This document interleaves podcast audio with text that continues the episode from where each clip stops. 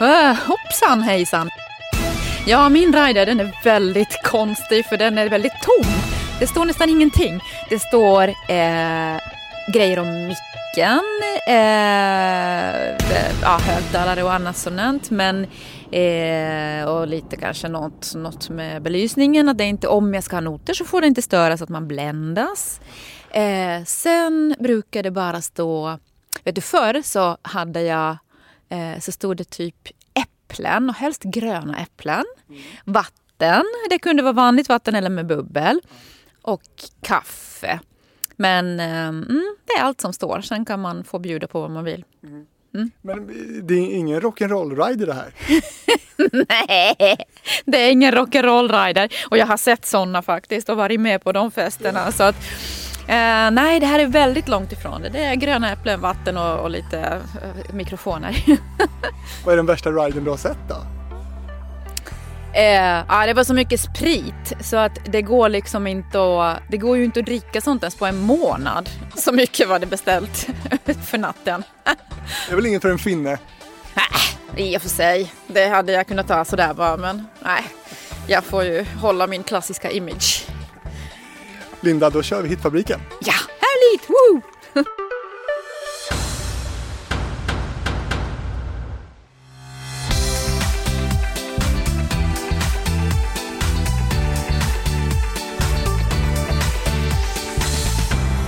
Välkommen Linda Lampenius, vad kul att ses!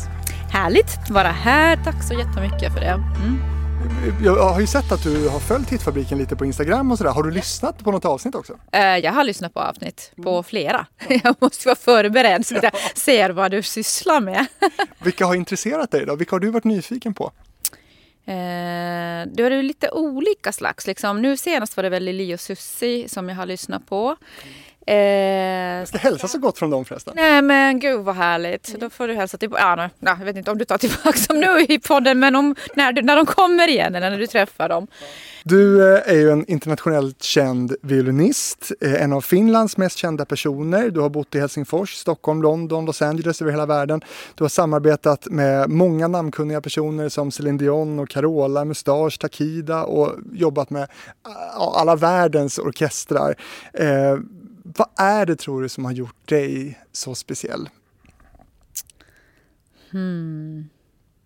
Usch, det är jättekonstigt att prata på det där sättet om sig själv men eh, kanske...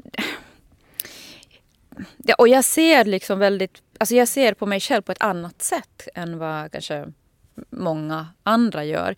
Eftersom jag började uppträda redan när jag var tre. Då började jag med sång. Sen när jag började spela när jag var fem och började turnera runt jordklotet när jag var åtta. Då åkte jag första gången till, runt i USA och Kanada. Och sen dess åkte jag varje år. Uh, så att när, liksom, när jag blev känd i media och, och för hur ska jag säga, för stora allmänheten och inte bara för den klassiska publiken. Det var ju där 96-97. Och det var för att jag plötsligt då blev ombedd att bli modell för Björn Borg. Vilket jag tyckte att det är jätteroligt extra knäck. Varför inte? Mm. Varför skulle jag tacka nej? Mm. Eh, men jag, jag förstod ju inte det att det var så himla stort. Och Björn Borg var liksom, han var ett av de största namnen ute i världen eh, då. Alltså verkligen. Det märkte jag då när jag reste. Alla var så här, alltså han var ju gud. Eh, så då kom vi fram via den här hela eh, bikini-imagen och jag gjorde då popmusik. Men eh, för mig var det ju så här att det var bara några timmar här och där från, ur mitt liv. När jag annars övar från morgon till kväll och bara liksom övar på klassisk musik och håller på med det hela tiden. Så att det där var bara en extra grej men det var det enda egentligen som syntes utåt. Och då blev jag den här eh, ja, violinisten som, som spelar typ i bikini fast det inte var så. Bach Babe. Ja, Bach Babe, exakt. Det fanns i tidningarna då faktiskt. Ja. Men det är väl också för att du har gjort så mycket olika saker. Just när jag har läst på om dig, det är ju galet ja. vad du har gjort olika mm. saker. Och du håller ju på att grotta ganska mycket i det här nu för du håller ju på att skriva din biografi. Mm. Ja, jag håller på och jag har hållit på med den i åtta år ungefär nu. Eller då började den.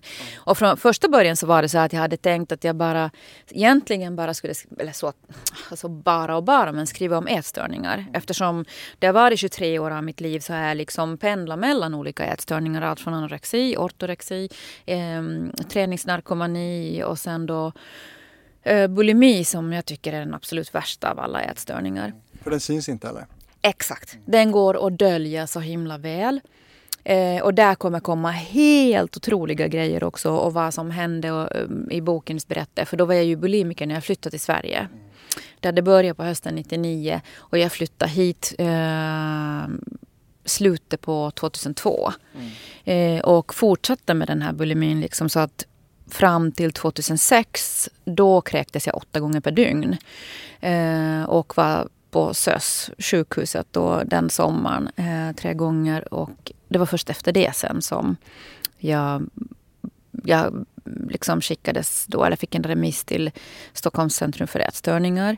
Eh, och jag träffade min man sen också. Det var han som egentligen hjälpte mig på riktigt. För att, för att man har inte de här resurserna att hjälpa folk med bulimi. Vilket... Vad gjorde han för dig? Han hjälpte mig att få ordning och reda och struktur i livet. Jag är konstnär. Jag är fiskarna i horoskop. Vilket... Jag med! Nej, lägg av! så, och vi är ju så här, och det är lite hit och dit och lite... Känsliga ju. Väldigt känsliga. Mm. Men han då, han är ju stenbock. Och det är liksom, men det sägs att stenbock och fisk egentligen är de bästa vännerna Eh, att för en fisk är det bästa att, att, ha. För att en stenbock är ju bara liksom boom och så är man fast i marken. Liksom, och allt är så himla... Eh, ja, och han är ju advokat också. Så att han liksom, eh, han vet hur man ska strukturera upp livet, vilket jag inte hade någon koll på överhuvudtaget. Så han lärde mig, alltså det som jag sen insåg och som jag berättar också i boken, att det viktigaste av allting är att man måste få livet i praktiken liksom att funka. Eh, det är jätteviktigt att man, att man kan prata om de sakerna som är problem. För det ligger ju alltid bakom liksom psykiska, psyki, psykiska problem.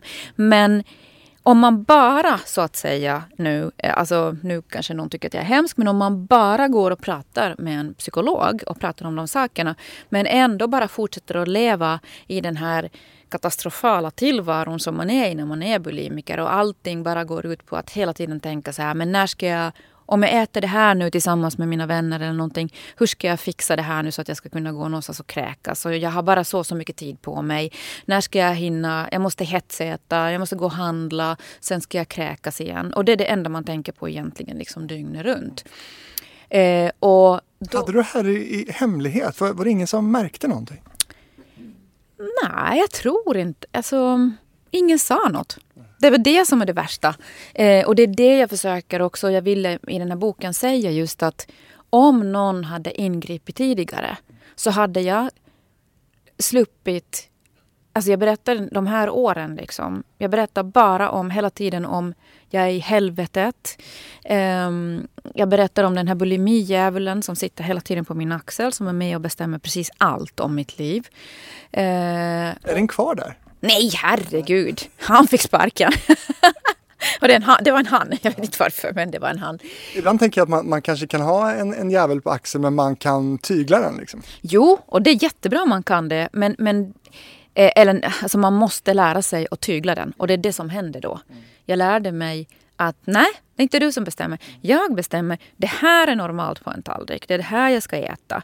Det här är normal tid att vänta mellan måltiderna. Så här ska jag göra. Och min man han från första början så gjorde han så att eh, ingen annan hade ju vett om, mina pojkvänner hade ju inte vett om det här. Men han hade fått höra det då för jag hade hamnat in på sjukhus på sommaren. Och pianisten Karina Nilsson som spelar med mig hon, hennes eh, dåtida mm, eh, sambo var också advokat och jobbade tillsammans med Martin. Så de hade pratat sådär om mig och Martin hade frågat kan jag inte få träffa Linda. Han hade sett mig på tv när jag uppträdde för kronprinsessan Victoria.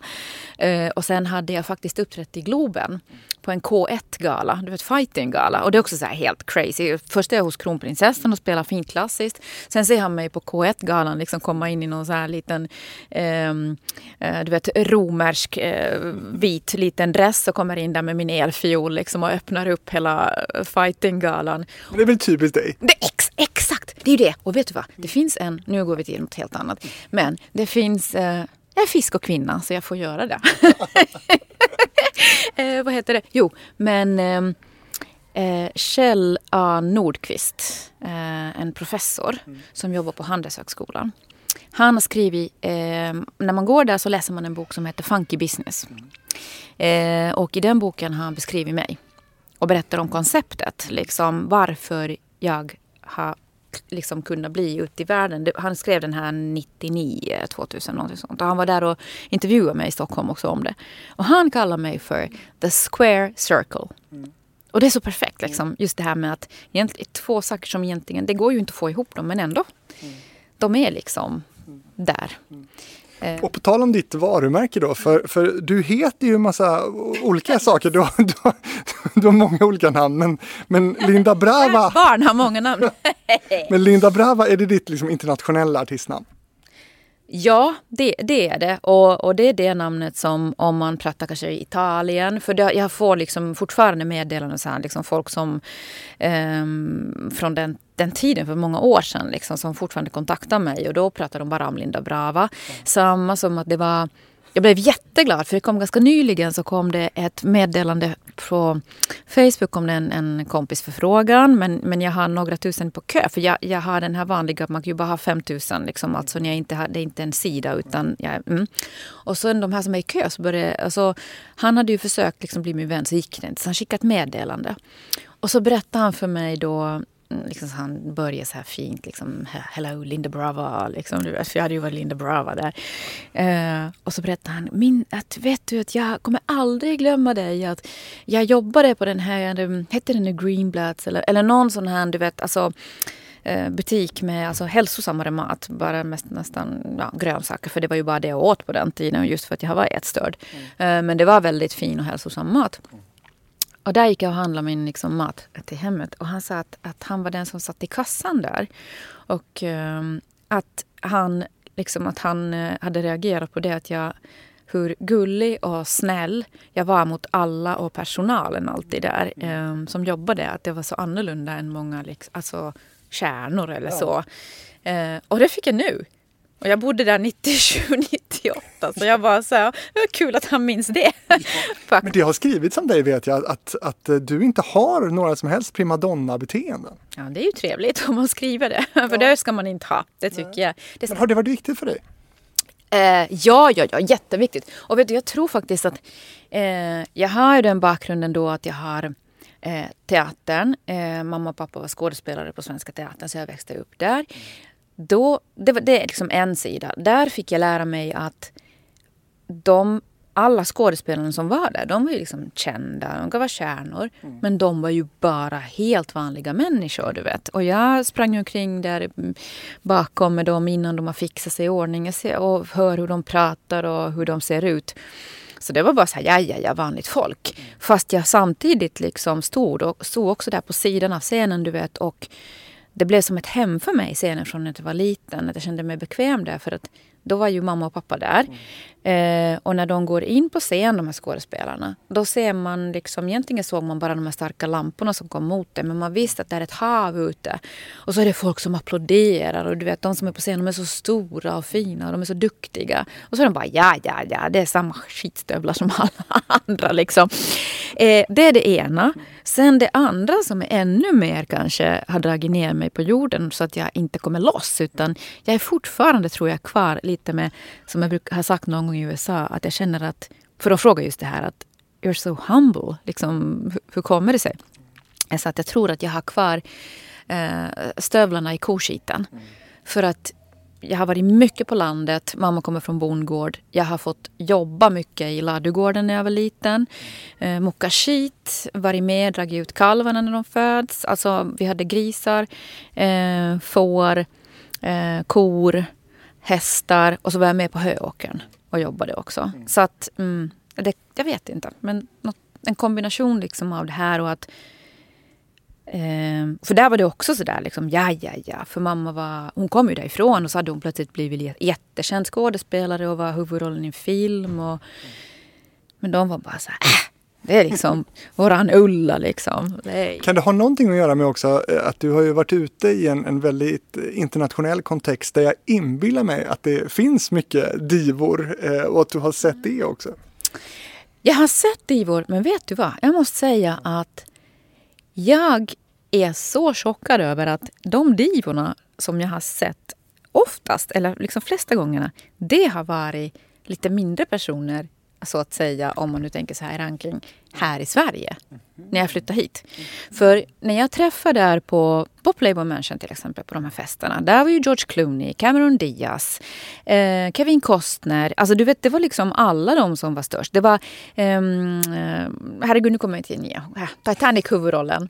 Eh, han, Leonardo DiCaprio. Eh, alltså de var, de var så långt ifrån divor du kan komma. De var så vanliga människor. Och jag tror att det är... Alltså jag blir så här, du vet, när man tänker efter. Alltså sådana som är idag influencers. Eh, eller som var då bloggare här då för kanske, vad blir det nu, tio år sedan när de började med det. Eh, och så om jag då gick på någon sån här kändisfest, här jag går väldigt sällan, tackar nej till nästan allt. Men när man gick och när man såg det här hur de tror att man ska bete sig på något visst sätt eller att de bara är såna. Jag, jag vet inte om vilken del det är. Mm. Men det är inte kul att se. Mm. Och där vill man inte vara. Du, du har alltid velat bli eh, operasångerska. Ja, hur vet du det? men att du, att du liksom på något sätt eh, gav upp det men att du ändå ganska fint tycker jag beskriver att du använder din fiol som, som ja. din sångröst. Ja, ja eh, jo det stämmer. Det stämmer att eh, och jag började ju med sång faktiskt som treåring. Och mitt första uppträdande gick till på det sättet att mamma stod upp och uppträdde på scenen, sjöng. Mm. Pappa satt bredvid och spelade piano på en, på en tillställning. Jag sitter på första raden liksom och lyssnar på dem. Så hade jag bara bestämt mig, det här minns jag inte, men det här har ju de berättat för mig då. Och, och, då har jag bara plötsligt bestämt mig för att nej, nu går jag upp och sjunger. Liksom. Så jag går iväg, stiger upp mitt under själva konserten och bara går så här till sidan av scenen, går upp, ställer mig precis framför mamma. Så här, du ska inte tro att du är någonting, nu kommer jag och sjunger. Var det på Svenska Teatern då? Nej, det var på en, en, en konsert, alltså en tillställning. Ja. Eh, så jag, jag gick upp och ställde mig där och så började jag sjunga med henne, alltså då hennes sånger. Eh, hon sjöng ju från musikaler olika saker. Så det kunde vara också, det var inte bara på svenska utan det var sånger också du vet på engelska och tyska och något så här. Alltså jag kunde ju inte något sånt utan jag hade bara hört eh, henne öva hemma. Så det lät ju hur det lät. Liksom. Jag vet inte hur det lät, men något ditåt. Liksom. Och då tyckte ju publiken det var så roligt så att mamma fick ju bara gå åt sidan och så körde jag hennes. Så det var mitt första uppträdande. Och därefter så tyckte ju mamma och pappa då att om jag själv ville det så mycket så, och folk tyckte att det var jätteroligt att en sån här liten skit kommer med dem på scen. Så blev vi liksom så här eh, familjen Trapp verkligen i miniatyr med bara ett barn. och, och, så var jag med hela tiden och uppträdde. Mm. Men tre år, då, då är man ju väldigt liten alltså. Hur, hur fan går det till ens? Det, det, vet jag inte. Tänk om de ljuger för mig. Nej, men, men som sagt, jag hade börjat i uh, musiklekskolan när jag var två. Ja. Uh, så att, uh, det var ju redan där hade vi ju gjort liknande saker. Liksom. Mm. och sen, um, vänta, vad var din fråga? Ja, nej men alltså hur det går till när man är så ung. Men, men, vilka, men då var du tre år, men vid fem års ålder så, så började du ta mm. fiollektioner. Ja. Vad var ditt första möte med, med fiolen undrar jag? Ja, den var, det var jobbigt. För jag hade, en, jag hade fått en polsk lärare mm. som hette Blaskiewicz. Mm. Låter hårt på något sätt. Allt det, på polska blir hårt. Ja, allt på polska blir hårt kanske. Jag vet inte. Men då var grejen den att på den tiden så var Finland så fruktansvärt inskränkt att du vet, alltså när man gick på gatan så såg ju alla ut som jag. Blont hår och blå ögon. Det var det man såg. Det fanns liksom inget annat. Det var så här extremt konstigt homogent och man hade liksom inte släppt in någonting utifrån. det var verkligen 70-talet i Finland. Eh, och så kommer plötsligt den här läraren och eh, han hade ett jättestort svart skägg. och mörkt hår och såg så, ganska farlig ut. Och jag bara nej! Och då började jag gråta bara nej det går inte. Och sen vägrade jag gå tillbaka till honom. Så att det höll ju på att ta slut där liksom. Eh, så de fick byta lärare. Och så fick jag då en annan, en yngre, som vis, sen, han var ju som person ännu hårdare. Han var en, en extremt, extremt hård person liksom. Eh, men han... han Hur märktes det då? Um, alltså vi, vi drillades alla vi som, som fick bli hans elever. Han, han, var, han var helt extremt duktig på att plocka fram toppar. Men han hade kommit då precis från Ungern och det var en helt annan slags stil på den tiden i de här um, kommunistiska länderna som det hade, liksom, det var ju då kommunismen härjade där också i Ungern och så. Så han hade ju egentligen flytt därifrån med sin bror. Men hans sätt att undervisa var det här som du kan tänka dig kanske att man har hört att hur det har varit med eh, gymnaster från Sovjet just. Eh, och eh, säkert i Kina och öststater, du vet. Det var så extremt hårt. Och, kan du ge ett exempel på det? Eh, alltså bara, hur ska jag säga? Alltså vi var ju väldigt, väldigt små barn. Och redan då till exempel när jag var åtta Eh, så var jag tvungen att vara på den nivån som alla andra, de som var i den orkestern som vi åkte med, de var 11 till 16. Och det är väldigt svårt för en åttaåring att komma upp på den nivån för man lär sig så mycket för varje år. Och den här orkestern som jag då kom med i var världens bästa ungdomsorkester. Och våra recensioner som vi sen fick... I... Var det Helsinki Strings? Ja. Eh, och den första hette The Helsinki Junior Strings. Så kom det då en ny version när de blev för gamla för att man kan inte längre heta Junior. Och den nästa hette Helsinki Strings. Och då gick jag över till den och då, fick jag, då blev jag konsertmästare som det kallas i den. Liksom, som är första violinisten som sitter bredvid eh, dirigenten. Eh, men, men... men vad hände då när, när du inte kunde nå upp till den här nivån som du ändå var ålagd att, att spela med? Jo, nej, men alltså grejen är den att jag gjorde det. Och eh, jag, men jag, liksom, jag, var, jag, jag var tvungen att göra det. Och man var, de som inte klarade de blev eh, vad är humiliated. Alltså, mm, eh, förnedrade på det sättet till exempel att när vi hade repetition och han märkte att någon i orkestern spelade en enda ton fel. Då var det stopp. Och det barnet, eller den unga, fick stiga upp och spela det här samma som han då visste att den där personen kommer inte att klara av det. Inför alla. Liksom. Du vet, och det var ju så fruktansvärt att tvinga någon att göra sånt. Det är samma som du skulle ha i någonting annat eller i någon idrott. Och någon bara inte kan en grej och tvingas göra den om och om igen fel inför andra. Liksom bli förnedrad. Eh, och sen också det att vi var alltid rädda för honom. Eh, ständigt liksom. Om man grät hemma, kunde gå och gömma sig bakom soffan, liksom, ville inte åka på lektion. Det var ren penalism egentligen då? Ja men exakt. Det var alltså sån slags liksom, mobbning. Och, ehm, Ehm, och sen var det ju många som började gråta. Men jag minns, jag hade ett, en sån gång på en lektion när jag inte hade klarat av liksom att vara perfekt. Alltså det var bara perfekt som gällde för honom. Inte, inte ett enda fel fick man göra. Eh, då, då, ble, då var han jättearg. Och han var alltså kall. Eh, hans bror som undervisar i cello. De undervisar tillsammans. Liksom, så. Men, men eh, han var sån att han exploderade och han skrek. Han, eh, men det var nästan lättare liksom, tror jag, för de cellisterna att hantera det. Att han exploderar och skriker. Han, blev helt, han var inte så röd i ansiktet, han var gredelin när han skrek på dem. Han var så arg. Men han var sån att du vet, det kom som ett sånt bara totalt liksom ilska liksom, som bara kom ut över dem. Och så gick det över. Och sen kunde han skratta med dem. För det var liksom men det låter ju helt, för de som lyssnar på det här nu, det låter ju helt sjukt. Var... Jo, jo, men det, det, var värre tycker jag för oss violinister. För att just i och med att Gesa var den här... Det, han skrek inte. Men hans ögon, du vet, det är liksom när han börjar titta på en och han är så elak. Han är så kall. Och du ser att shit, liksom det, det här jag måste bara göra perfekt. Hur ser du på det här idag? Alltså, det är jättesvårt för mig och det har varit väldigt svårt med den här boken också för att eh, jag, jag, känner mig så tudelad här.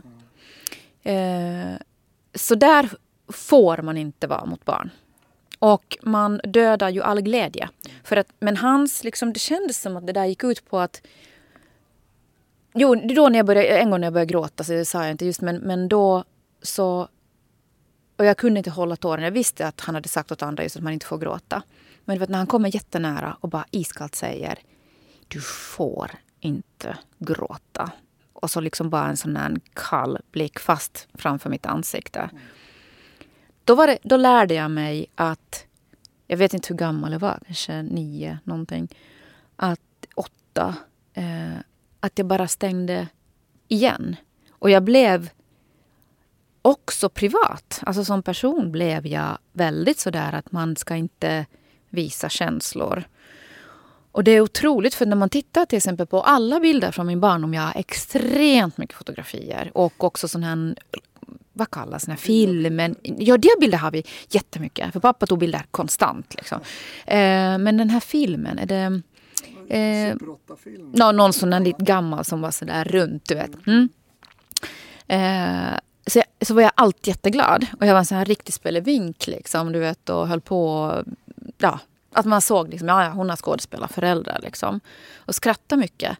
Eh, och alltid tokig liksom på de flesta bilderna. Och, och, och, men sen plötsligt, när jag är 20 år, från den, liksom, den bilden som togs då när jag gick i ettan så är det en helt annan flicka från, framåt därifrån, liksom alla åren. Jag är... Alltså mitt skolfoto då, det är helt... Det, det är bara liksom helt kallt. Det är ingenting. Har påverkat dig mer än man tror då?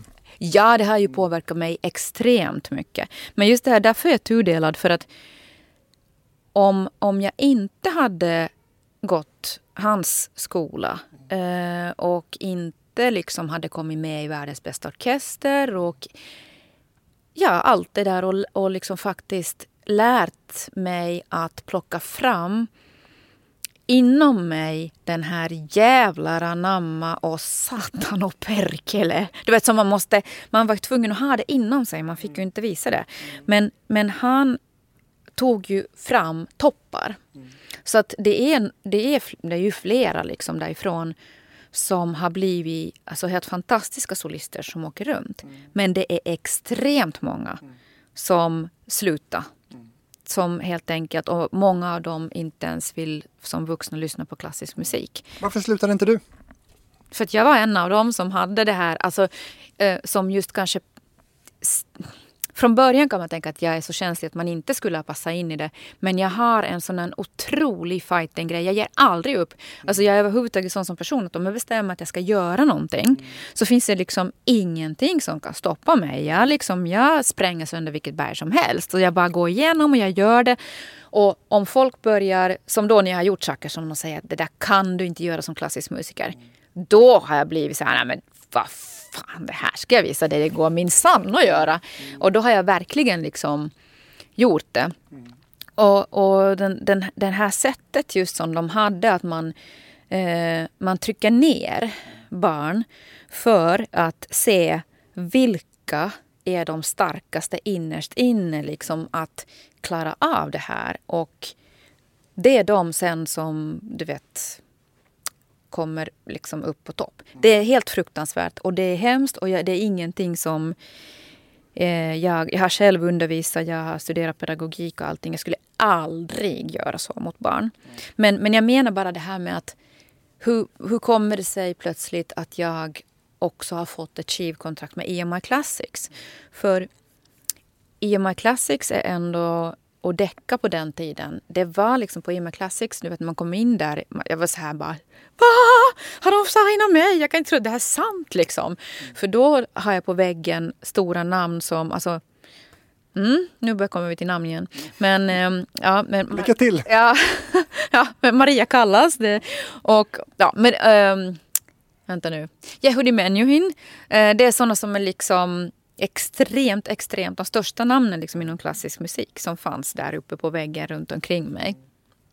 Och så tänker man bara jag ska vara en av de här. Liksom. Och så det såg jag också i butiksfönstret. Det är också en scen som jag berättar när mamma är med mig i London. Och jag bara liksom hoppar till. För då har jag redan spelat in den här skivan. Du vet, vi, har, vi ska precis börja vår stora mm, PR-turné. Vi ska åka till Asien, eh, Europa, runt överallt. Alltså det är så extremt stort liksom. Eh, men en, och, och jag vet allt det här och bla bla bla och det ska komma ut i hela världen. Och jag har redan innan dess gjort Playboy och Baywatch. Och Baywatch har ju en miljard tittare. Men fortfarande var det en sån här stund du vet, i London. För att på den tiden köpte man ju fysiska skivor. Mm. Eh, CD-skivorna hade kommit liksom. Och det, är, det, var, det var så mycket folk på de här...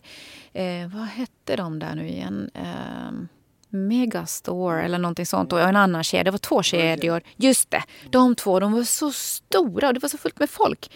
Och så går vi där på gatan då i London och så plötsligt ser jag bara där i fönstret du vet, en sån här jättestor bild på mig. Och bara, jag börjar nästan skaka. Liksom. Så, så jag har bilder på det. Då. Mamma tog bild. Liksom, du vet, att jag står utanför och man, man själv blir liksom chockad. Mm. Eh, och sen efter det så åkte bussen förbi och mamma ropade Titta, titta Linda, där är du, där är du! På bussen! Jag bara va? Så då visste jag inte om det. Men då var den här nummer 53 bussen, den som går liksom på Oxford, Oxford Street där och genom hela det här Piccadilly Circus och allt. Eh, den, den som åkte där, den hade liksom hela bakdelen av bussen. Det är en sån här double decker då. Eh, den var ljusblå och så stod jag där i min fina långa klänning med fiolen i handen så står det med jättestort Linda Brava. Nej, alltså det var så absurt. Om det nu var någon som hajade till på detta med, med Baywatch och Playboy och sådär så, så återkommer vi till det. Jag vill bara slutföra det här viktiga med, med din barndom och, och den här otroligt hårda eh, skolan då som ändå blev eh, en, en viktig skola för dig även om den var hård. Eh, nu har åren gått. Eh, finns något utav det här hårda så att säga kvar idag? Om man tittar på musikutbildningar, säg Lilla Akademin eller någonting motsvarande. Finns de här hårda tendenserna kvar eh, enligt dig? Vad tror du? Uh, den, alltså det finns ju kvar av den här eh, äldre generationen. Uh, och det är då inte jag som är 50. Jag är ju bara jag är ung. men men då, det finns ju lärare fortfarande, liksom, ska vi säga, de som är eh, från 65 uppåt, 70, 75. Eh, om, I synnerhet om de kommer från de länderna där det har varit så tuffare mm. så finns det kvar. Och eh, bland annat på Lilla Akademin finns det en, en eh, lärare som, där borde man ingripa. Det är fruktansvärt. Det är vad jag har hört. Mm. Eh, som jobbar där nu? Ja, som jobbar där nu. Mm. Eh, vilket inte är okej, okay, mm. vad jag har hört. Eh, men... Är det också en fiollärare? Ja, det är en fiollärare. Mm. Eh, och alla de historierna som jag hört om den personen, det är ganska... Där har vi en riktig skandal. Mm. Det är inte bra. Eh, nu, nu namnger vi ju inte den här nej. personen, men vi ändå måste fråga vad är, vad är det som du har hört? För det, jag tänker också att det är lite, det är väl jätteviktigt att mm. sånt kommer fram. Ja, men ja, det är ju jätte, alltså nu är jag ju, jag har ju inte själv varit med på de här lektionerna. Jag har inte sett det, så jag kan inte säga det på det sättet. Men jag har ju pratat med elever och elevers föräldrar. Eh, och jag har pratat med andra som jobbar där i närheten som, som ser och vet vad som sker och vad som har skett. Eh, för det första det jag har hört är ju alltså sån här... Eh, alltså, galet, alltså just det här penalismen och eh, att man liksom, att man får den här känslan liksom att eleven är rädd för läraren. Eh, om det till exempel skulle, bara en sån enkel sak som inte har med spelande att göra, men om det skulle vara så att det är en snöstorm på vintern, du vet, och du blir försenad från lektionen på grund av det, då man vet att det är därför. Eh, att man får en sån jäkla utskällning och alltid det här hotet att om man inte kan det eller det eller om man då kommer för sent så får man inte spela på slutkonserten. Och då är man inte... Mm, liksom, du vet att man liksom sätt, lägger eleverna i den situationen att de på sätt och vis måste tävla med varandra liksom om, att, om allt möjligt. Sen måste jag ta en grej off the record, för det vet jag inte om jag vågar säga. Nej. Jo. Ja. Nej, men säg det inte då. Nej, vi gör så. Mm. Ja. För, det, för det, det, det, finns någonting också till som faktiskt då, som, som då i så fall är en stor skandal som borde skrivas om. Eh, Övergrepp? Eh, nej, det var inte det. Nej. Men, men, eh, men eh, sånt finns faktiskt i klassiska världen. Mm. Och förvånansvärt mycket, det kan vi komma till nu. Ja, berätta om det. Eh, ja, eh, Sibeliusakademin som jag har gått i eh, som räknas som en av världens finaste eh, klassiska skolor faktiskt. Eh, det, nivån där är väldigt mycket högre än vad det är på, på Kungliga mm, vad heter den, Musikhögskolan här. För att klassisk musik tycker jag överhuvudtaget liksom är ganska mycket hög, liksom, hur ska jag säga, högre upp i Finland än vad det är här. Och å andra sidan i Sverige, popsidan, är ju ljusår före Finland. Eh, så att, ja. Finland har sitt klassiska och Sverige har sin popvärld. Liksom. Eh, men nu har det kommit fram i Finland att på Sibeliusakademin eh, att det har funnits, eh, och det är inte bara en lärare, utan flera lärare som liksom, du vet, har fått sina elever att att, ha sex med dem. Att det har verkligen gått så långt. Liksom. Och, och där har det varit jättemycket skriverier nu i tidningarna om det. Det pratades aldrig om det när jag gick där. Jag blev aldrig utsatt för någonting sånt där. Men eh, jag kan säga så här att när metoo kom, hela den grejen, så ville jag liksom egentligen bara skrika ut och säga liksom någonting. Du vet, för alla pratar om att det skulle vara så mycket mer i underhållningsbranschen och så kanske, alltså för oss då. Mm. Eftersom jag själv liksom har varit med om från, av två olika klassiska lärare. Och då har det inte varit där utan man åker väldigt mycket på sådana som kallas mästarkurser. Mm. Ja. Och det är då läger dit du åker. För man har ju aldrig sommarlov. Jag har inte haft ett enda sommarlov sen jag var började skolan mm. någonsin. För att när skolan har slutat då åker man till de här lägren. Som man spelar, ett läger efter läger liksom hela sommaren. Och sen slutar sommaren har jag alltid turnerat mm. någonstans. Eh, men eh, det finns två lärare som har gjort grejer mot mig som... Men jag klarar inte ens nu, jag är 50, jag klarar inte av att prata om det. Eh, och, och sen är det här hemska just det att när man säger att om, om jag nu skulle prata om det, då skulle de säga, många säga, det stämmer inte. Varför berättade du inte om det här när du var tonåring? Mm. Nej, det gick inte att berätta om de sakerna då. Mm. Hur gammal var du då? Nej, för då kan någon luska ut. Jag berättar inte ens det i boken. Mm. Um, men det, det, men jag, på sätt och vis, det är varför jag ville gå ut egentligen och säga det här. Att, att det är inom den klassiska världen. Där, liksom, då hade jag inte ens ännu hört om de här grejerna. Att nu att, att vilken skandal det är på Sibeliusakademin som nu då har dagats, nu, uppdagats. Ja. Utan um, jag ville liksom säga det här att alla tror säkert att om jag skulle gå ut och säga att jag har varit med om några såna här grejer då skulle alla genast säga ja, ja, ja, men du får skylla dig själv. Du har varit på Playboy Mansion, du har bott där i två år. Eh, eller liksom säga att ja, men det är säkert, eller Baywatch eller någonting liknande, eller popvärlden. Aldrig! Ingenting! Alltså, absolut noll. Jag fick sån... Du vet, de behandlar mig med sån oerhörd respekt där. Eh, och det roliga är det att jag började 97 i mars så började jag spela in mitt liv varje dag med en digital videokamera. Oj, vilken tidig vloggare! Du vet, jag var före alla andra. Det fanns inte ens mobiltelefoner då i USA, mm. där jag bodde. Vi hade pagers. Man måste ringa från en payphone Förstår du? Alltså det är inte så länge sedan. Jag minns exakt tiden när jag bodde där. Jag minns varenda detalj. Hur det såg ut alltså i min lägenhet, i mitt hus uppe på Hollywood Hills. Jag minns allting. Jag minns hur det var på Playboy Mansion. Jag minns allting. Som det skulle ha varit igår. Och det är så länge sedan. Men vi hade inga mobiltelefoner. Man hade inte internet. Men de här vloggarna då? Vad har hänt med dem? Du ska se. Just nu klipps det ihop en dokumentär om mitt liv. Och då kommer det komma med också från barndomen, alla de här fotografierna och film därifrån. Jag har varit med så himla mycket i tv. Jag har varit med i eh, både liksom, alltså Sen jag var åtta år så har jag varit jättemycket på tv i Finland. Sen har jag då varit mycket på tv i Asien, USA och England. Och allt det här klipps ihop. Plus mina de här videobanden. Jag har sanningen om hur det är att leva på Playboy Mansion. Och alla gubbar och tanter, du vet, som går omkring där så här, lika gamla som Hefner. Det var hans riktiga kompisgäng. Det är det han kallar The Family, heter det, den gruppen. Liksom. Eh, och till och med då när jag bodde där, då började det här med att man började göra reality-tv.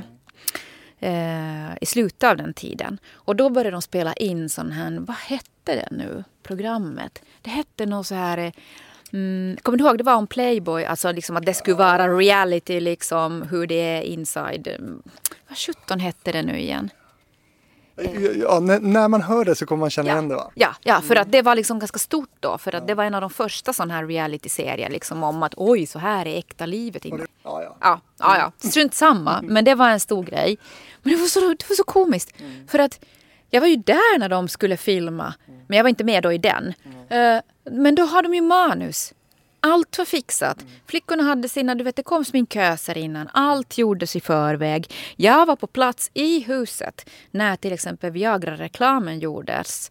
Mm, som folk sen säger, du vet att oh, men han hade sex med alla och hundra gånger per dag för att han tog Viagra hela tiden. Bullshit! Det är bara skräp struntprat.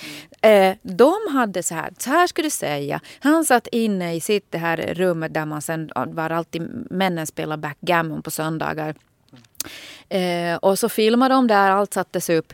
Det var exakt bestämt vad han skulle säga om Viagran, hur han liksom tog det, bla bla bla. Och det blev jättepoppis med Viagra. Det är så häftigt för att jag har ju filmat det här, och min mamma bodde där med mig också i tre veckor. Men du, nu måste, vi måste ta det här från början nu. Äh. Hur hamnade du då på Playboy Mansion? Ja, eh, jag hade flyttat till LA eh, och det var i början, alltså på våren 97. Mm. Och när, eh, då fattade jag att okej, okay, jag behöver headshot kallades det på den tiden. Mm. Det var samma som man hade på alla modellagenturer. Eh, så när man kom in eh, så hade man liksom en sån här vägg full med kort. Mm vet du, ett ansikte alltid svartvitt. Mm. Och det kallades headshot. Liksom. Och så hade man på båda sidorna bilder sådär. Mm. Och så står namnet längst ner. Och här hade du börjat jobba som modell helt enkelt? Nej, Aha. utan jag hade det för, nej nej, jag hade det ju bara i allmänhet för att jag, jag började, skulle in i tv-världen och sen ja, som artist också hade man också ett, ett headshot. Mm. Eh, och, och så tänkte jag så här, men gud, vem ska fotografera mig? Eh, jag kände ingen fotograf där överhuvudtaget. Eh, och jag kände mig lite så här rädd. Du vet, att tänk om jag hamnar... Jag vill absolut inte att en man fotograferar mig. Mm. För att nej, men man hade ju hört så mycket sliskigheter du vet, om hur det kan vara liksom, i Hollywood. Och så där. Så jag tittade i Yellow Pages hette det på den tiden. Och det var ju de här, och du vet det var liksom inte våra svenska och finska Yellow Pages som var så där. Utan det var en sån här bok liksom. Mm, jättetjock. Jättetjock, ja förlåt, just det, det syns ju inte här nu. Men en jättetjock bok. Och så tittade jag på Photographers. Och började gå igenom. Eh, och då märker jag liksom sen, ja, jag hittar listan, då tar, plockar ut kvinnor då. Kvinnonamn. Och så kom jag fram till att nej men det här känns bäst. Och hon hette Alison Reynolds. Det namnet glömmer jag inte. det är så inpräntat också nu genom, via boken. Eh, men eh, ja, och så fick hon då ta bilder på mig. Vi tog fantastiska bilder. Eh, jätteköra, fina, gulliga eh, bilder. Jag hade fast håret så här, liksom bara på hästsvans. Lite. Alltså det var, det var bara gulligt. Alltså, jag såg jättesnäll ut. Ja. Och eh, när, vi, när vi var klara för dagen så säger hon för mig, då hade vi pratat, hon frågat jättemycket om det här med att jag spelar fiol liksom, mm. under hela dagen när vi fotade. Mm. Eh, och allting och karriären och mina resor och så vidare. Och så, så säger hon så här. Eh, skulle det vara okej okay för dig om jag visar de här bilderna för Hugh Hefner? Och jag bara... Jag har ju precis liksom försökt undvika allt den här skiten liksom. Jag ville liksom inte ens bli fotograferad av en man. Vad är det hon säger? Menar hon den där Playboy, Hugh Hefner? Eh, så, du vet, jag hade ju aldrig sett en Playboy-tidning. Alltså jag hade bara sett den liksom sådär i butikerna, bara omslaget. Jag hade ingen aning om. Jag tänkte att det är så värsta, eh, alltså fruktansvärd liksom pornografi. Ja. Alltså så sa hon, ja det är ju då Playboys uh, grundare då, Hugh Hefner. Och jag bara, liksom, vad är det här för någonting? Jag kan inte ha sån otur liksom. Men så fortsätter hon och, liksom, och berättar och börjar berätta om honom. Och berättar att hon har jobbat för honom ända sedan eh, 70-talet. Och eh, som sminkös, som fotograf och sen som eh, eh, social secretary. Det är den som liksom bestämmer och skickar ut så här listor hur man bjuder in eh, gäster till exempel. Då till, och att hon är en av hans absolut närmaste vänner. De umgås fyra, fem dagar varje vecka. Hon är där på Playboy Mansion hela tiden med sin man. Och, och mannen då, Joel, han är också liksom bästis då med Hefner. Mm. Och berätta hur snäll han är och bla bla bla. Vilken slump ändå. Ja men alltså helt, det var så här. Sen senare tänkte jag bara det här är ju, alltså det är så många saker du vet i min bok nu när jag tänker efter. Som någonting är bara att det har varit meningen att någonting ska ske.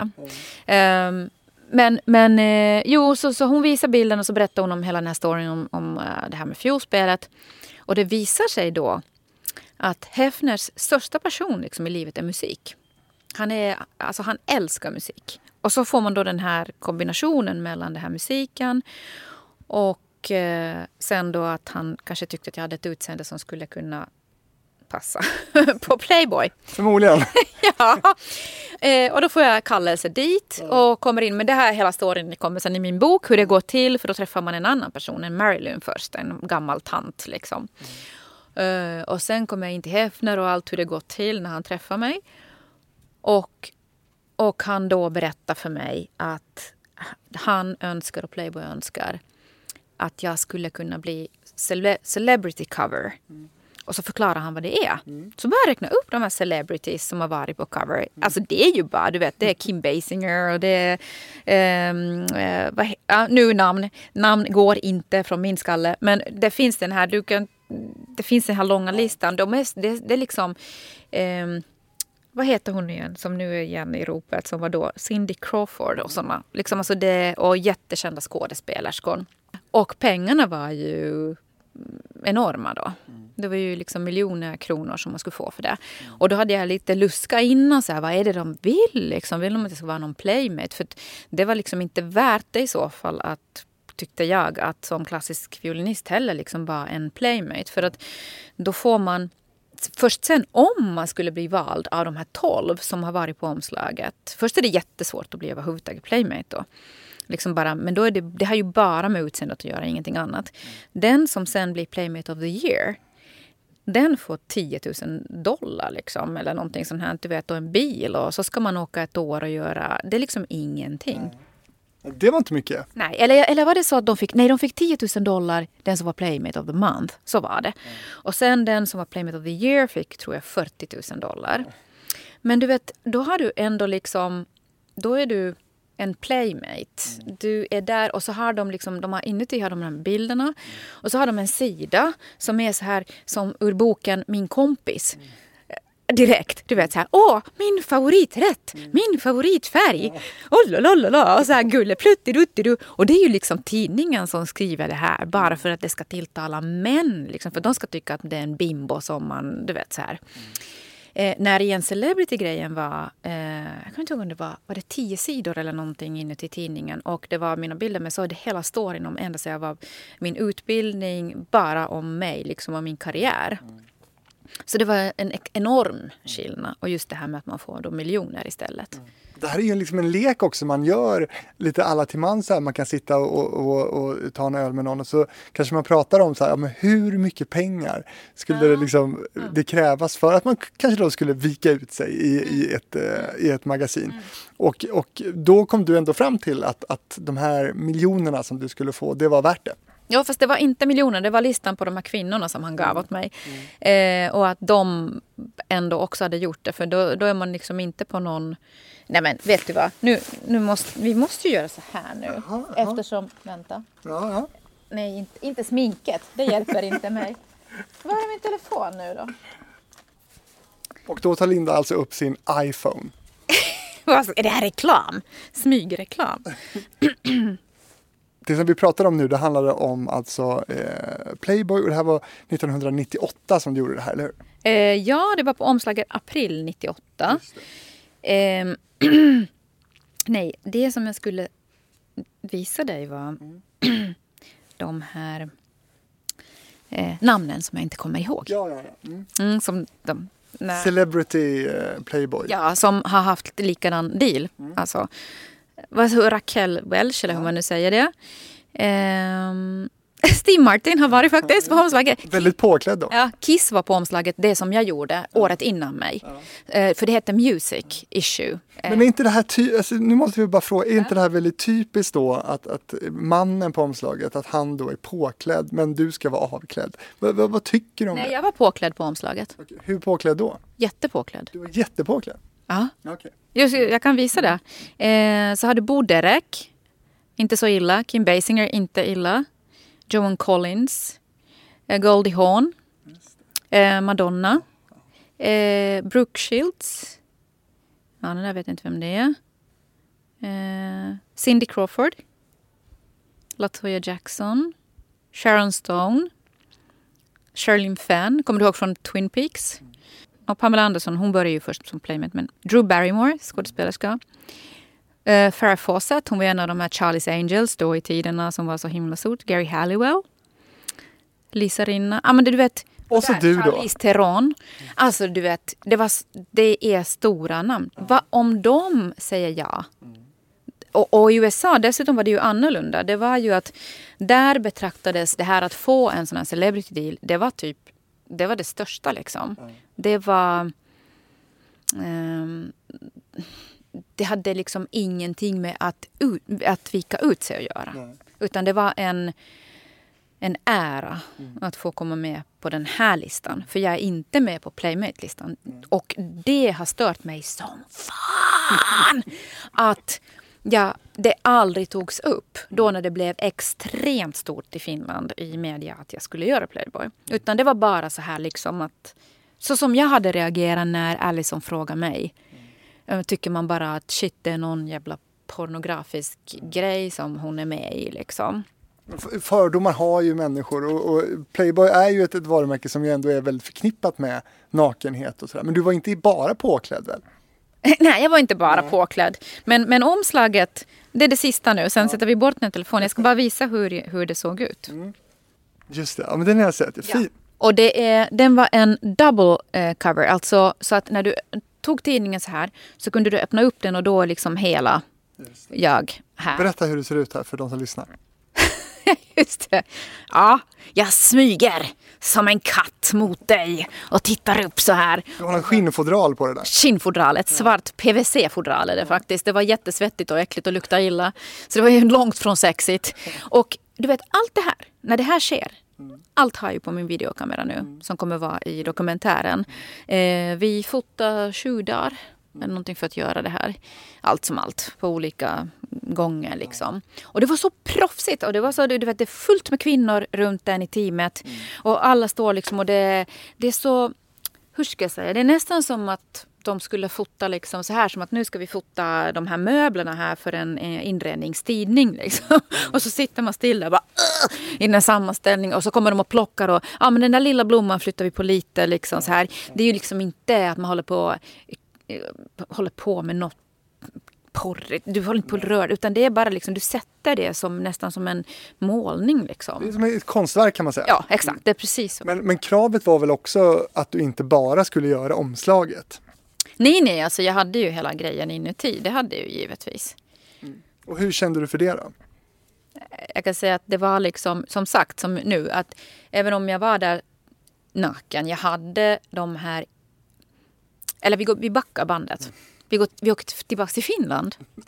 där när vi badar bastu. Mm. Så är det ju ofta så också att du vet, det kan vara grannfamiljer och allting på landet och alla liksom, nakenhet är ganska annorlunda mm. i Finland jämfört med Sverige. Mm.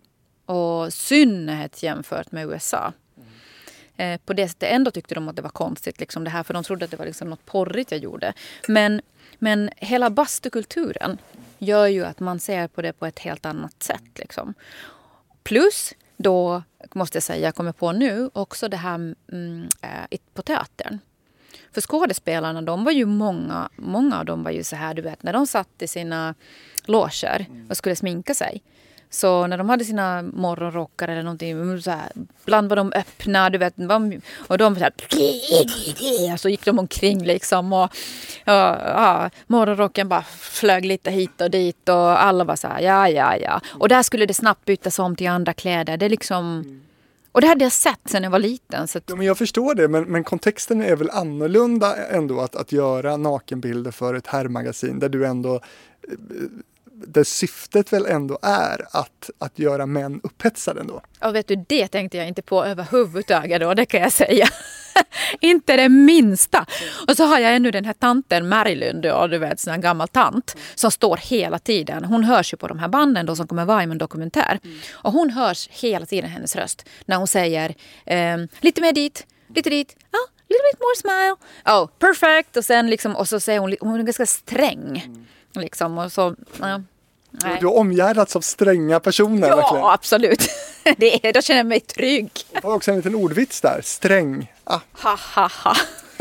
Men du, då måste jag också höra då, eh, hur var han då, Hugh Hefner? Eh, helt fantastisk. Han blev min amerikanska pappa. Mm. Eh, och inte liksom i bemärkelsen daddy, eh, utan du satt inte i hans knä? Och... Nej, nej. Det var fader. Um, han, um, han var ganska, hur ska jag säga, lite försynt. Nästan lite tillbakadragen på ett... Alltså sådär... Um, det var väldigt gammaldags liksom allting och hur han hälsade på kvinnor. Det var, mm, du vet, liksom de här kindpussarna liksom. Men, men nästan så att det inte, nästan inte rör utan liksom så på gammalt sätt. Mm. Eh, väldigt artig. Eh, under de två, tre åren som jag var där och då hade jag ju, jag hade fått hans söners rum. Så det var fullt med nallebjörnar och leksaker, allting. Där. Men, men, och inte på ett snuskigt sätt, utan det var fortfarande deras rum. De hade, när Kimberly lämnade HEF, då höll han på att knäckas totalt. För att det, livet hade varit, det var faktiskt, det var jättevilt och galet på 60-70-talet. Sen träffade han i början på 80-talet då Kimberly, eh, sin blivande fru. Och med... Eh, I och med det, när de gifte sig, så tog alla de festerna slut. Då var det inte längre så att man har gruppsex i The Grotta och du vet allt det här. Utan, mm, men man var tvungen att fortsätta utåt att hålla den här imagen, att det är så. Och att jag har varit en av de tjejerna som står på de här bilderna också. Du vet när det står att han kommer någonstans och så står det uppradat fyra, fem blondiner runt honom.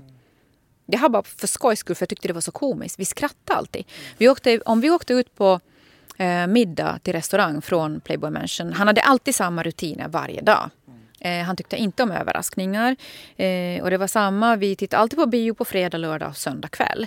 Eh, fredag var det riktigt gamla filmer som var svartvita, alltså gamla Hollywoodfilmer.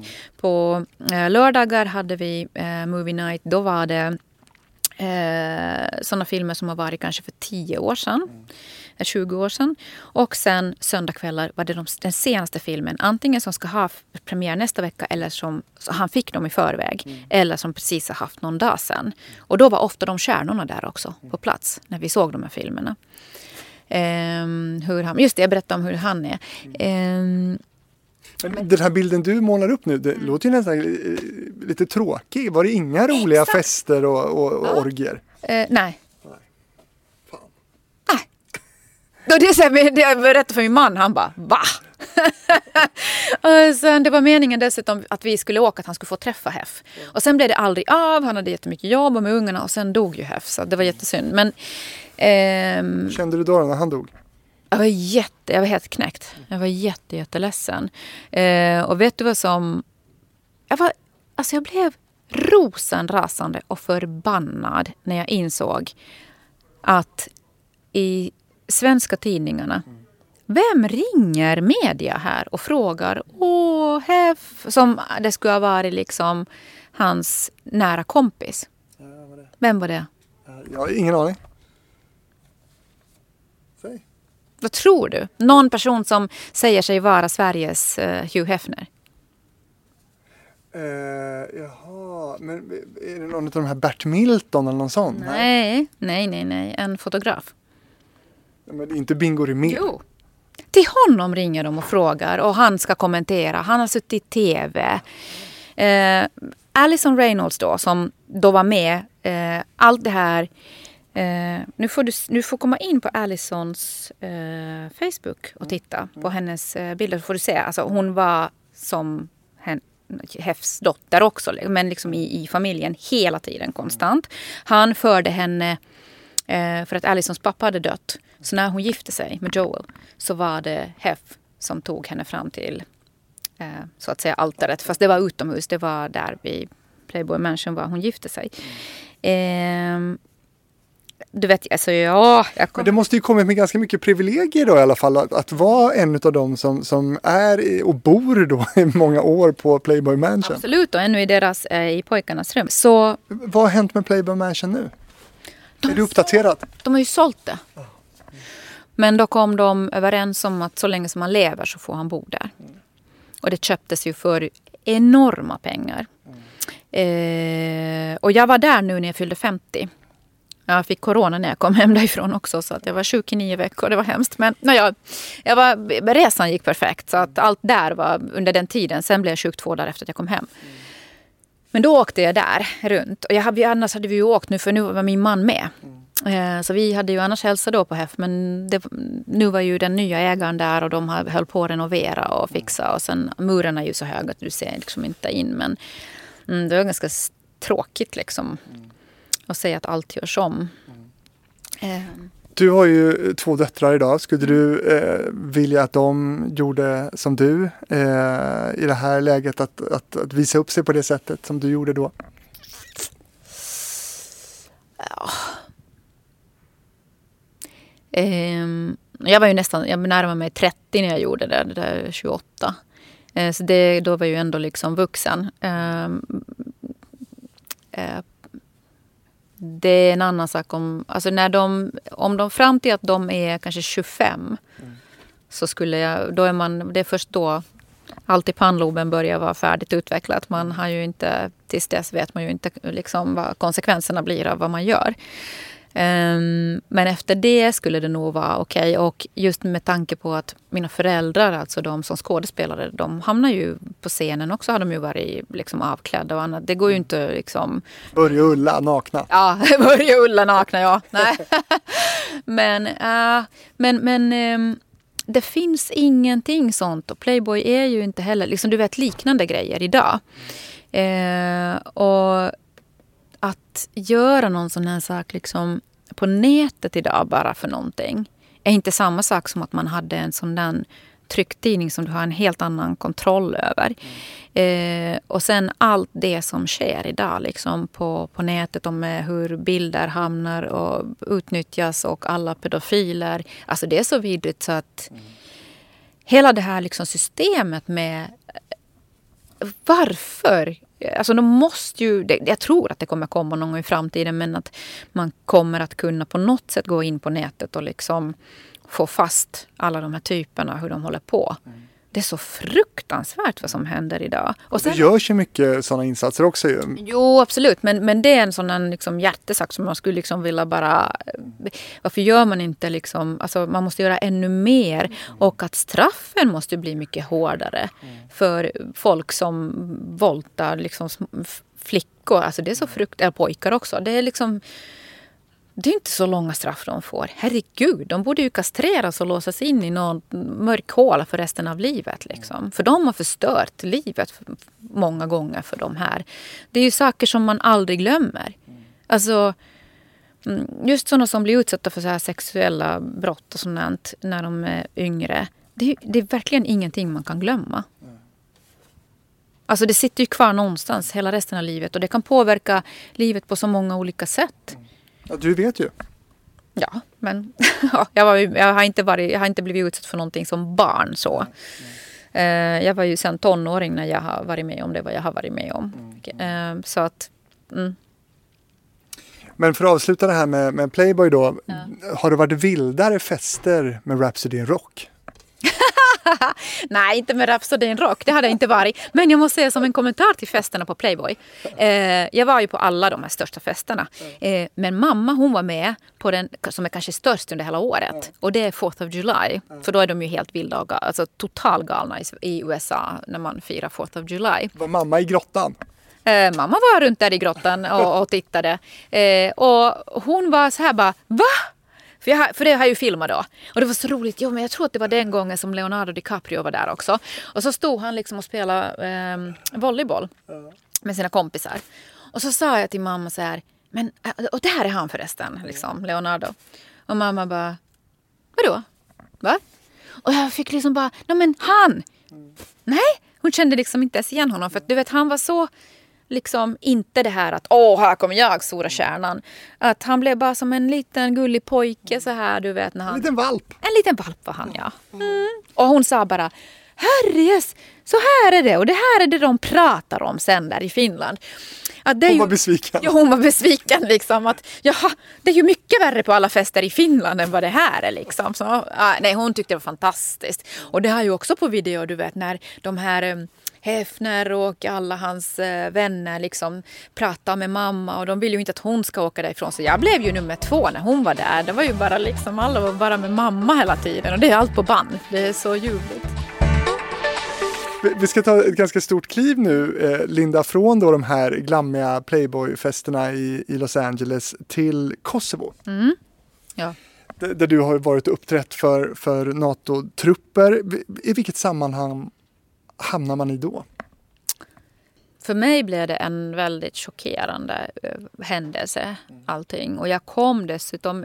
I och för sig så hade jag hade mina ätstörningar, ätstörningar då redan och jag mådde väldigt dåligt redan i mig själv liksom, som person när jag kom dit. Men ändå, jag hade ju liksom fortfarande, jag gjorde ju hela tiden så här väldigt stora jobb och man var känd och så hemma.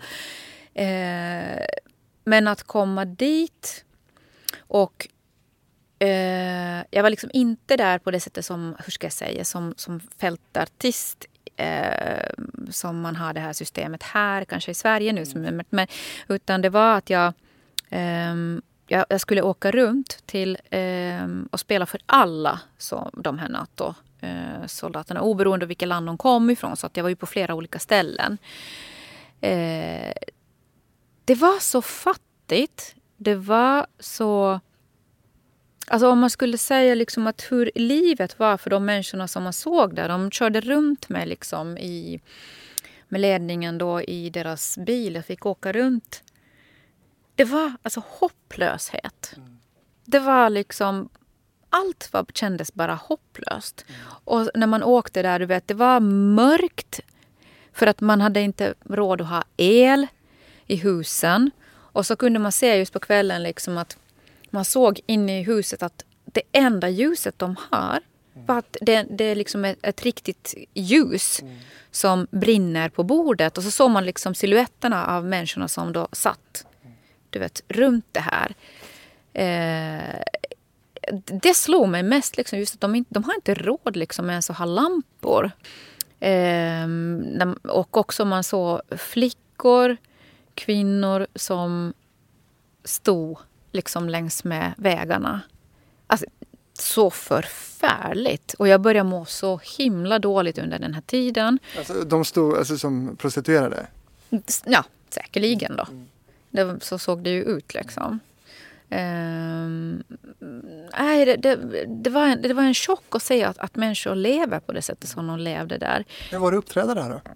Eh, de var ju skogstokiga de här soldaterna. Eh, en eh, tysk soldat som var stridspilot. Mm. Han kom upp mitt under min show då för de här tyskarna. Eh, gick ner på knä och friade till mig. Kan inte vara första gången. Nej, det var faktiskt inte det. Jag har haft en sån här gubbe som hade med sig pappret som var ett beslut att han har fått genom skilsmässan. En gammal gubbe som kom i Finland då på ett ställe och så hade han stickat några raggsockor åt mig och någonting som han kom Alltså det var det mest absurda jag var med om. Hur kunde du tacka nej till det? och du vet det pappret liksom bara, ja, skilsmässan är liksom godkänd.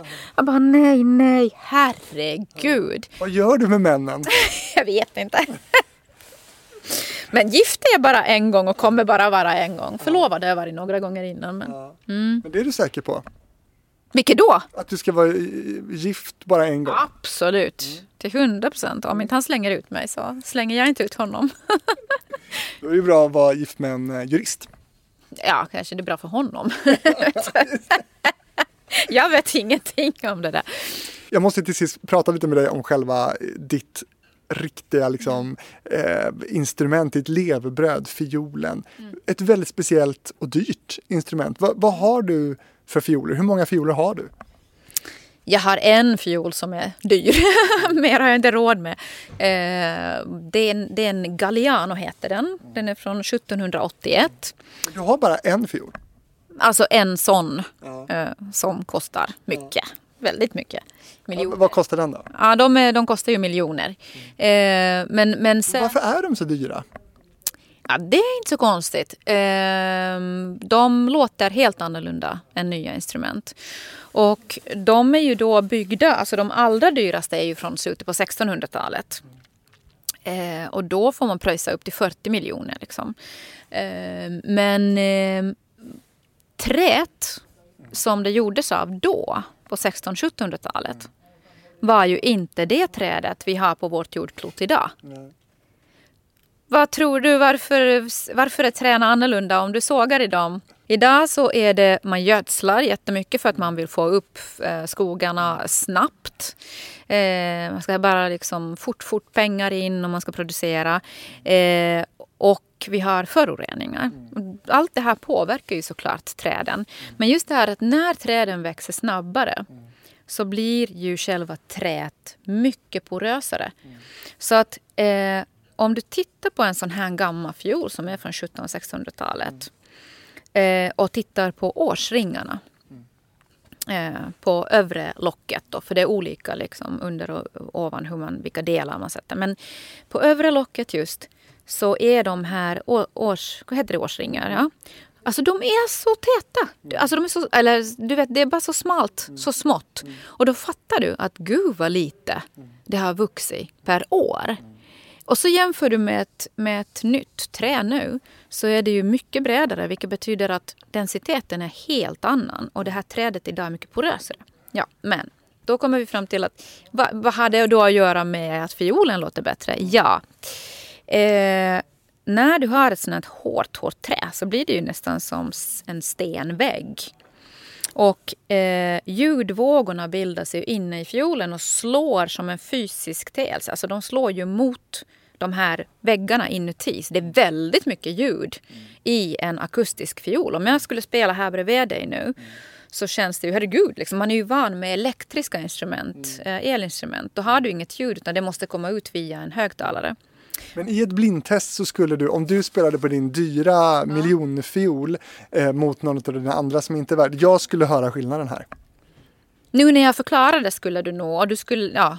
Mm. Men det många kanske inte Ja, de tycker bara, ja men det där var en fiol. Mm. Alltså det är mer att man kan då kanske skilja på att, ja men är det en fiol eller är det en cello? Mm. Förstår du? Det är liksom i stora drag. Men alla violinister vet ju direkt om du har ett riktigt fint gammalt instrument. Eller om du har ett helt modernt rått instrument. Liksom. Repeterar du med den här dyra fiolen också? Ja, ja, absolut. För de känns alla lite, lite, lite olika. Och på fiolen har man ju inga det finns inga märken någonstans som det är på en gitarr. Eh, och det är frågan om tiondes millimeter att du måste träffa rätt när du gör till exempel ett hopp hit. Om du inte gör det, då låter det förbaskat falskt. Eller surt som de säger på Idol. Det är det enda ordet svenskarna, hur de unga kan. Men det heter egentligen att det är falskt eller rent. Men det är det surt. Ja. Hur långt är ert äktenskap, din fiol och, och ditt? Mm. Eh, jag fick börja testa den slutet på mitten på 98. Lyckades på något sätt få ihop med lån eh, och kunde köpa den, betala i januari 99. Eh, men, Hur hittade du den? Jo, jag hade, jag hade letat runt för jag var det var ju det att jag fick det här skivkontraktet med EMI Classics. Mm. Och så visste jag då att alla de här typerna nu som jag inte räknar upp namn för jag minns inte. Men alla världens bästa artister är på deras väggar. Jo, så började jag titta, herregud, de violinisterna, vad har de för instrument? Jo, hoppsan hejsan, de har alla de här instrumenten som kostar liksom mellan 5 och 40 miljoner. Jag hade inte det. Jag hade en helt bra violin som faktiskt låter, jag har kvar den. Men, men då, då snackar vi om liksom tiotals eh, tusen liksom, kronor mm. istället för miljoner. Ja. Och, eh, så jag visste att jag måste skaffa ett sånt instrument. Och då blev ju, jag hade då en manager i USA som jag sen stämde för att han hade ju lurat mig på alla mina pengar. Mm. Men det var hans uppgift att hitta åt mig en bank eller sponsor då som skulle köpa den här fiolen så att jag kan använda den. För att nästan alla kärnor eh, när man är yngre så äger man ju inte själv för det kostar så mycket pengar. Utan det är en bank eller en, en, någon rik person som har köpt det och så låter man liksom den här violinisten spela på dem. Hugh Hefner hade kunnat gå in där? Nej, det tänkte jag aldrig på faktiskt. Kanske det. Nu när du säger det, jag kommer aldrig på det. Shit! Jäklar också, nu går du med. Ja, ja förlåt, fortsätt. Aj, aj, aj, nu kommer det här störa mig. Ja, men i vilket fall som helst. Eh, men eh, han gjorde inte det, utan jag var tvungen att, ta lån själv. Men, men då hade jag också fått testa några andra violiner utöver den här Gallianon. Och det var två stycken Stradivarius, som heter, den ena som heter Diana. Testade jag två gånger. Eh, de testade jag både i New York och i Indianapolis när jag var där och studerade. Och sen hade jag fått spela på en Guarneri. Men den kostade 40 miljoner. Så det var ju liksom, men det var den bästa fiolen jag har provat någonsin i hela mitt liv. Du vet den här lägsta strängen då som har bottentonerna. Mm. När man spelar där så kändes det som att du spelar på ett jättestort, alltså en altfiol eller en cello. Du fick det här liksom så här botten liksom. Och sen igen å andra sidan när du gick till den högsta översta strängen, när du har de här höga tonerna, så var de exakt lika briljanta så där som, liksom, som kristaller bara som du har på Stradivariusarna är väldigt, eh, de är mer åt det hållet liksom att de är Eh, de är liksom kristallklara sådär höga. Hur är det att, ta, hur är det att få och ta, eh, greppa en sån här eh, fiol för 40 miljoner? Ja, då var jag faktiskt lite... Det enda gången jag känt liksom att jag är så lite skraj. Att gud, jag måste bara kolla nu runt att det inte är någonting här som jag kan snubbla på. du vet. Mm. Eh, för att även om jag har då liksom fioler nu som är då mellan kanske två eller har haft mellan två och 20 miljoner. Så känner jag mig väldigt bekväm med dem. Mm. För att de har, sen jag var liten så har de varit en del av min kropp. Liksom. De är bara en förlängning liksom, eller en en länk mellan, hur ska jag säga, det går som en båge så här du vet, till min kropp, liksom min arm och så kommer det tillbaks här. Mm. Um, och om man tänker så här, sen också när man, när jag har haft två bebisar som jag har gått och burit på hela tiden.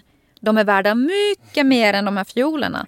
Men inte en enda gång har jag tänkt på, åh gud, tänk om jag tappar henne i golvet. Eller hur? Så att, eh, men, men jag måste säga den där gången, för det var en jättekänd, ett känt exemplar till som hade liksom mm, spelats på bara stor, största stjärnorna. Det var liksom, den kunde man bara inte fälla i golvet. Alltså, nej, nej. Vem äger den idag då? Det vet jag inte. Nej. Och det är så hemligt vet du, med allt det här. Så att den violinen som jag köpte också, då ska jag få inte ens veta. Alltså jag får bara veta så här att aha, det är någon jättekänd rysk violinist mm. som är äldre vars son som också är känd violinist. Och via det har jag kunnat kanske luska ut tror jag vem det är. Men att det är deras, alltså det är de som säljer det. För man sålde ju allting via sådana här vad kallas det, äh, agenter som, som säljer de här instrumenten, som har dem. Liksom. Man säljer inte direkt från de här personerna. Och sen har jag då fått veta att innan de har haft den i Ryssland så har den, den här violinen varit i Paris. Och där har den varit i en kvartett. Så har den eh, första violinisterna haft den. Så den har varit första fiol i någon kvartett i, i Frankrike. Men jag får inte veta mer. Mm. Har du en dyrare fiol än Alexander Rybak? Eh, jag vet inte. Jag tror det. För han slog ju sönder sin fina. Han har lite temperament va? Han har temperament ja. Men vet du, jag måste säga. Jäklar vilken utstrålning han har. Men alltså det är ju någonting just att han kanske då, eller han säger väl själv också, kanske någon ADHD eller någonting liksom när man är sådär. Men eh, och han har väl inte mått så bra heller liksom. Men vem har det liksom? Alla har vi haft fått flippa i skallen. Men eh, då mår man inte bra när man slår sönder sin fiol. Mm. Nej. Har du tappat bort den någon gång? Nej, jag har inte tappat bort den. Jag har glömt den en gång, tror jag, när jag var i Finland hos mina kusiner. Jag skulle åka iväg någonstans. Och, och då var vi på Pellinge. Alltså det är ett, ett, ett, i skärgården. Och då skulle jag åka någon annanstans och ha med den. Då tror jag, och så fick jag åka tillbaks. Men det här är liksom hundra år sedan. Nej. nej. Nej. Nej, det är ju inte som samma sak. Jag skulle inte ha glömt Olivia eller Cecilia heller någonstans liksom, jag hade med dem när de var bebisar. Nej. Du, till sist här nu Lina måste vi bara säga det också. Du visade mig en, en uh, tejpbit här på din hals ja. för att det är ju också livsfarligt att spela fiol. Absolut, helt. Jag rekommenderar det inte för någon. Eh, Nej, inte ens döttrarna spelar ju. Nej, inte ens döttrarna får spela fiol. Så farligt är det. Och nu har vi beviset för det. Nej, jag, alltså, jag börjar få sådär att jag börjar tappa eh, styrkan i vänster hand. För jag har övat. Det blev ganska mycket övat här nu de sista två åren. Jag har haft så mycket klassiska konserter. Och sen, men nu plötsligt har det ju varit det här året katastrof. Inte ett enda, alla konserter inställda. Men jag börjar märka att jag börjar tappa liksom kraften i handen så som jag har haft det. Väldigt stark liksom, vänsterhand. Mm, och att jag blev trött snabbare liksom, när jag övade. Plus att ehm, eh, jag fick jätteont. Liksom att det började stråla här på baksidan och liksom ner i armen. Jag skulle blivit jättenervös och gått in, gått in och googlat på allt. Liksom. Ja men det är klart man har gjort det. Ja. Usch. Även ja. om man inte egentligen ska göra det. Mm. Och så då gick jag till läkare och så blev det... Jo, det blev så illa att um, jag fick eh, ett sånt här, ja det var väl en, vad kan det vara, sju veckor sedan eller någonting. Så plötsligt hemma bara så mådde jag så illa. Jag hade inte kunnat sova på natten alls för jag hade sån fruktansvärt. Jag hade inte sovit sedan augusti. Och så hade jag, för att jag hade sån huvudvärk på nätterna. Eh, och då var det en morgon som jag bara liksom, vet, jag kräktes flera gånger och bara låg liksom sen på golvet hemma. Och min man åkte till jobbet och han bara, men gud vad är det med dig? Och ungen hade gått till skolan. Eh, och just det här med hemska, liksom, jag kunde inte röra nacken alls. Alltså totalt still och sen att jag må, kräks och ligger på golvet. Så jag var tvungen att ringa till 1177. Då säger de bara, nej nu ringer vi 112 och nu kommer ambulansen. Så ja, det var nog bättre nummer att ringa i det läget va? Ja, så då kopplade de över mig dit och så fördes jag faktiskt med ambulans till eh, SÖS här då. Eh, kanske sju veckor sedan.